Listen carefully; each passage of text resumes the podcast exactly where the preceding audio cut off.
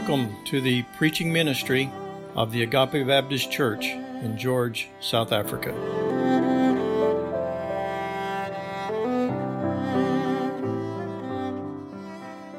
Good Christian men rejoice with heart and soul and voice. Give heed to what we say. Jesus Christ is born today. Man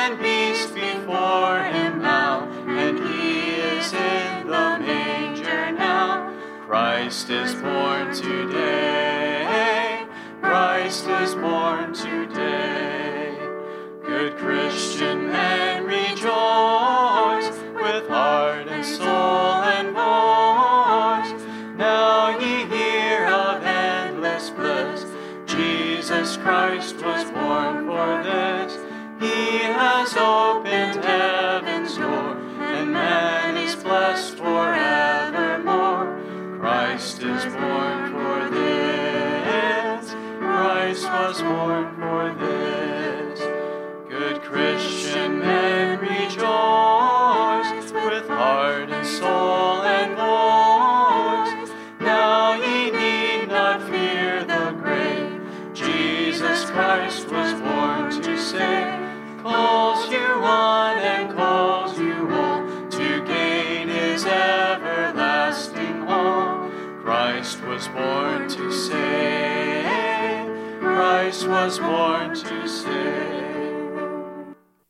Good morning.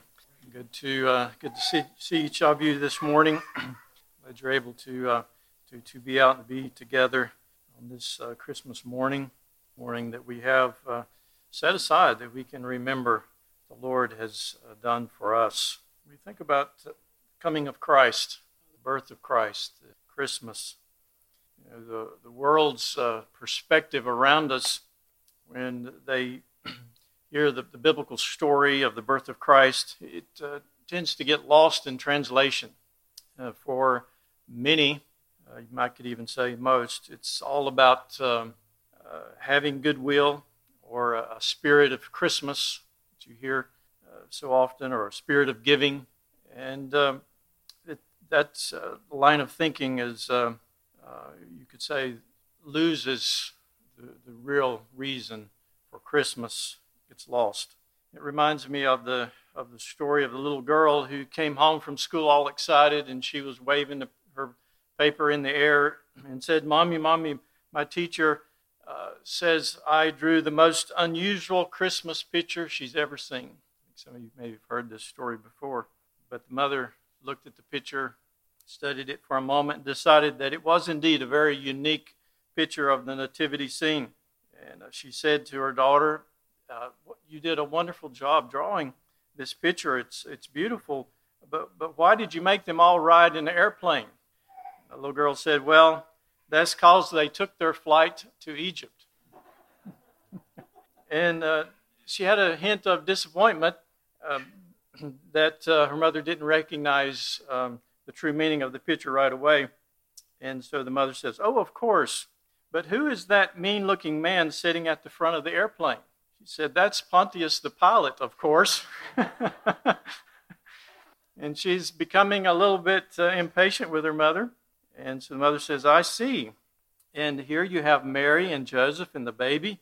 Uh, the mother noticed, and she studies the picture in silence for a moment and summoned the courage to ask, But who's that overweight guy sitting behind Mary? And the daughter said, That's Round John Virgin. Well, I think as I hear some of the old English, I can I can get lost in translation too. Uh, but uh, that's the way the girl saw it. And even us, uh, who have heard the story of the birth of Christ over and over again, can allow the true meaning of Christmas to be lost in translation. Uh, the influence of the world is so strong that we can easily be misled to focus on the externals of Christmas and not on the reason why Christ was born. So I'm thankful this morning for the opportunity that we can uh, be together to hear the Word of God, renew our minds, to sharpen our focus on what's important, and see afresh the reason for Christ coming to earth, taking on the form of a man. Jesus himself announced very clearly uh, the, why he came when he was teaching his disciples about the importance of a servant attitude. He says in Mark 10 45, For even the Son of Man came not to be served, but to serve and to give his life a ransom for many. So when we think of Christmas, we must not lose sight of this redemptive purpose of God the sending of God the Son to die in our place for us, so that we could be forgiven of our sins and become children of God. And as we've seen in our series, we've been studying, looking through Ephesians chapter 1, we've seen that it was the determined plan of God, even before the creation, that Christ would come to take away the sin of the world. And, and so, thus, we have the testimony of John when John the Baptist, when he sees Jesus, he says in John 1:29, "Behold, the Lamb of God who takes away the sin of the world." And so John identifies Jesus as God's lamb, God's sacrificial offering that, that would be the Savior, not only for the Jewish people and the Jewish nation, but for the whole world. And so, this theme of the Lamb, the Lamb of God, it, it, it may seem more like a theme for a Good Friday service or Easter morning service rather than a Christmas morning service. But the more we study the scriptures, the more we realize that this theme of the substitutionary death of Christ was always in the mind of God. And from the very first pages of Scripture, we read of the fall of man into sin, the curse on man and the, and the creation as a result. And we read of man's own efforts to cover his sin. And by the way, man is still trying to cover his sin, to make his own fig leaves, so to speak, to atone for his own sin, trying to satisfy God's wrath by doing good, by being religious. But man cannot atone he cannot cover his own sin. And so we see the first bloodshed, the taking of the life of an animal to make skins to cover Adam and Eve. And the, the, the, scripture record doesn't give us the detail of, of that event, of how it happened, but I can imagine that God allowed Adam and Eve to see the, the taking of that life. He, they could see the, the shedding of the blood because of their sin. So that their, their sins could be covered so they could have fellowship with God. And all of that um, is a foreshadowing of, of, of what would come. And some 2,000 years later, as God unfolds the history of uh, mankind, we see in Genesis 22 uh, a vivid picture of this substitutionary sacrifice. And that is with Abraham. And God tells Abraham in chapter 22 Take your son, your only son Isaac, whom you love, and go to the land of Moriah, and offer him there as a burnt offering on one of the mountains of which I shall tell you. And by the way, that mountain is where God would offer his only son. In obedience, Abraham goes, and as they approach the top of the mountain, Isaac, his son, says to Abraham, Behold, the fire, the fire and the wood, but where is the lamb for a burnt offering? And Abraham answers, God will provide for himself a lamb for a burnt offering, my son.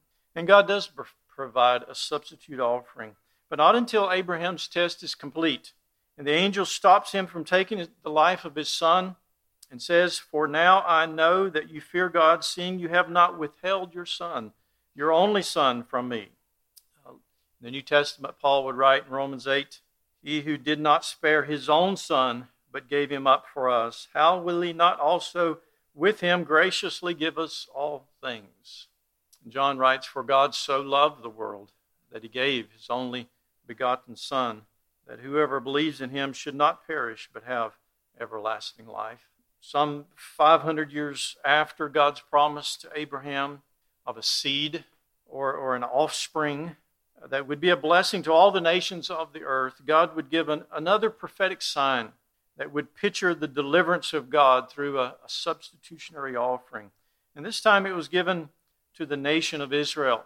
uh, known as the, the Passover. In Exodus 12, you'll remember those events. The children of Israel had been in bondage in Egypt for some 400 years. God was now ready to deliver them out of this bondage. You remember the plagues that he sent the, the Egyptians? Those plagues was the death of the firstborn son. And God provided special instruction to Moses and Aaron for the people of Israel so that when he passed over them, uh, they, their firstborn would not die. Uh, and thus the name of Passover. Every household was to select a lamb. It was to be a, a lamb without blemish and it was to be kept or set apart for, for four days. And then the lamb was to be killed, and the blood from that lamb was to be taken and applied to the two doorposts and the lintel of their house, of, each of the houses.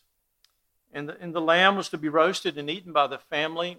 They were all to be together and to remain in the house together that night.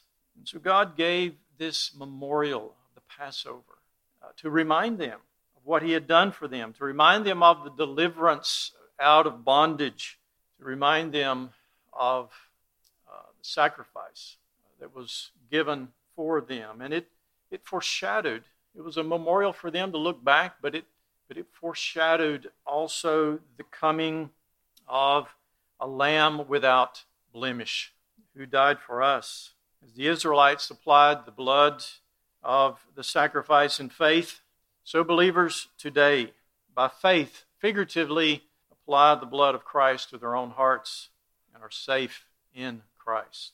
Paul, writing to the, uh, the Corinthians, would call Christ our Passover lamb, remind them of who they are and what God had done for them.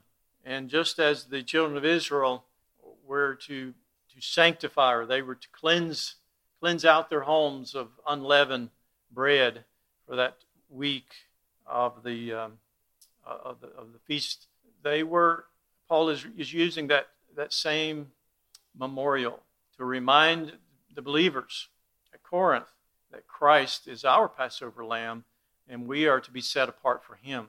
We are, we're to be reminded of our sacrifice, the sacrifice that was given for us. And Peter as well picks up on this theme in, in 1 Peter 1, verse 18. He, he reminds us that we were not redeemed with silver or gold, but with the precious blood of Christ, like that of a lamb, without blemish or spot. And so we have, as God moves in the, uh, the revelation uh, in His Word, we see the tabernacle, the sacrificial system, the Day of Atonement, all of these special days, the offerings, all of these types and shadows uh, if, you, understand the idea of the shadow, it, it figure it was a figure of Christ, but um, it was not Christ. It only partially revealed what he would come and do. But Christ was the body that was given for us. And they're pointing to this one that would be a substitutionary sacrifice, not only to cover sin, as those Old Testament sacrifices did, the animal sacrifices were coverings that had to be repeated year after year, but Christ would take away the sin. As Hebrews 9, Hebrews 9 12 um, explains and elaborates as to the nature of what Christ did for us. The prophets also spoke of this expectation of a coming Savior, of a, of a prophet, of a priest, of a king that would come as a deliverer, as a Savior. What they did not know is how he could be both a suffering servant and a conquering king. They, they did not know that there would be two comings of Christ. The first time he would come in humility to die uh, for us, to take care of, of sin, the problem of sin and death. The second time, he's coming in, in great power and glory as the King of Kings and the Lord of Lords. And in the vision that God gave John, you remember in, in Revelation chapter 5, he identifies Jesus as this lamb that, as if slain, one that's uh, beside the throne of God in, in heaven, and he is the, the object of worship together with God the Father. And in Revelation uh, 5 and verse 12, the multitude uh, says, Worthy is the Lamb who was slain to receive power and wealth and wisdom and might and honor and glory and blessing. And so, this image of uh, the Lamb of God, the coming of Christ, this is the babe in the manger. This is the Son of God who came from the glories of heaven to be born as a helpless babe, to become one of us, uh, that he would die for us in our place, the Passover Lamb of God. He's coming again, and he's going to reign as Lord, and he's bringing judgment upon the world and unbelief.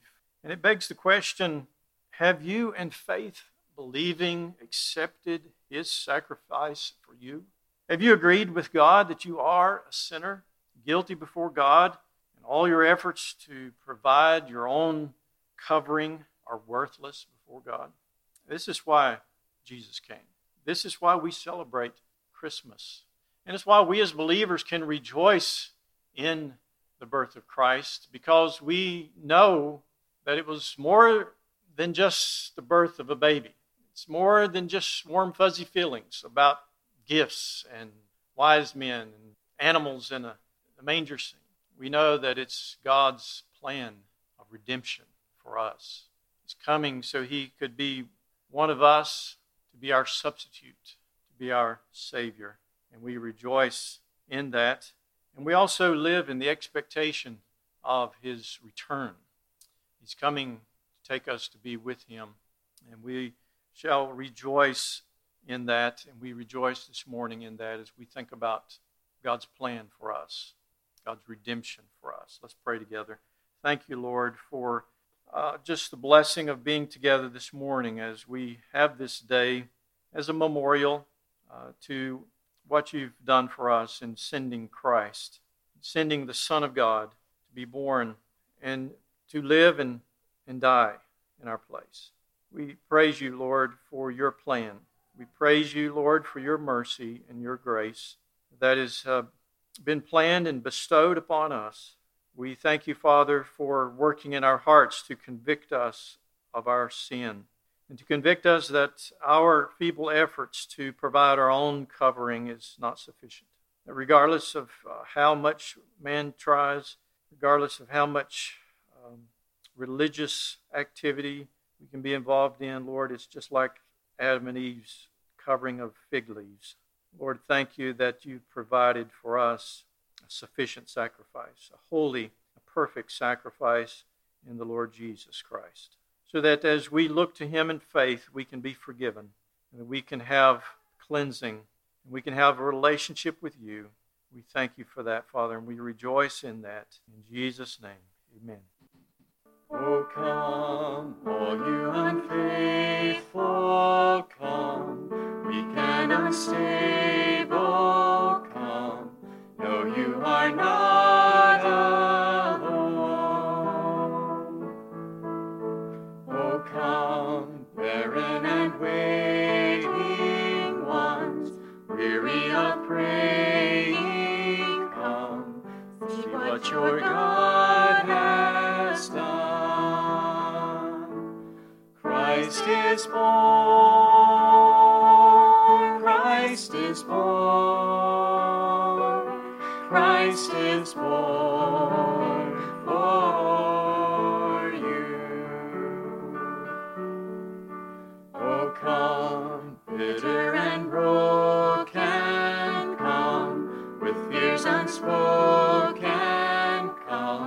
taste of his perfect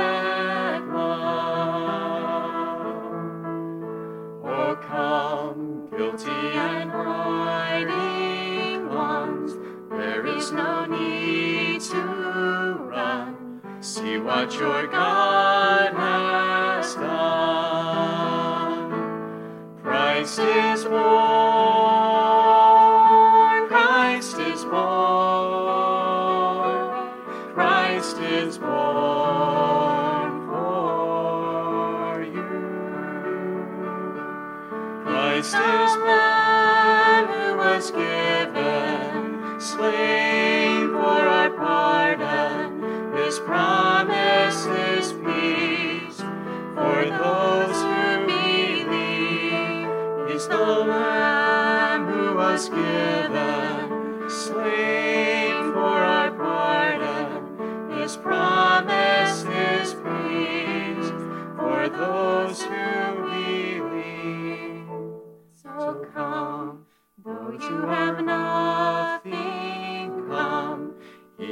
the offering come. See what your God has done. Christ is born,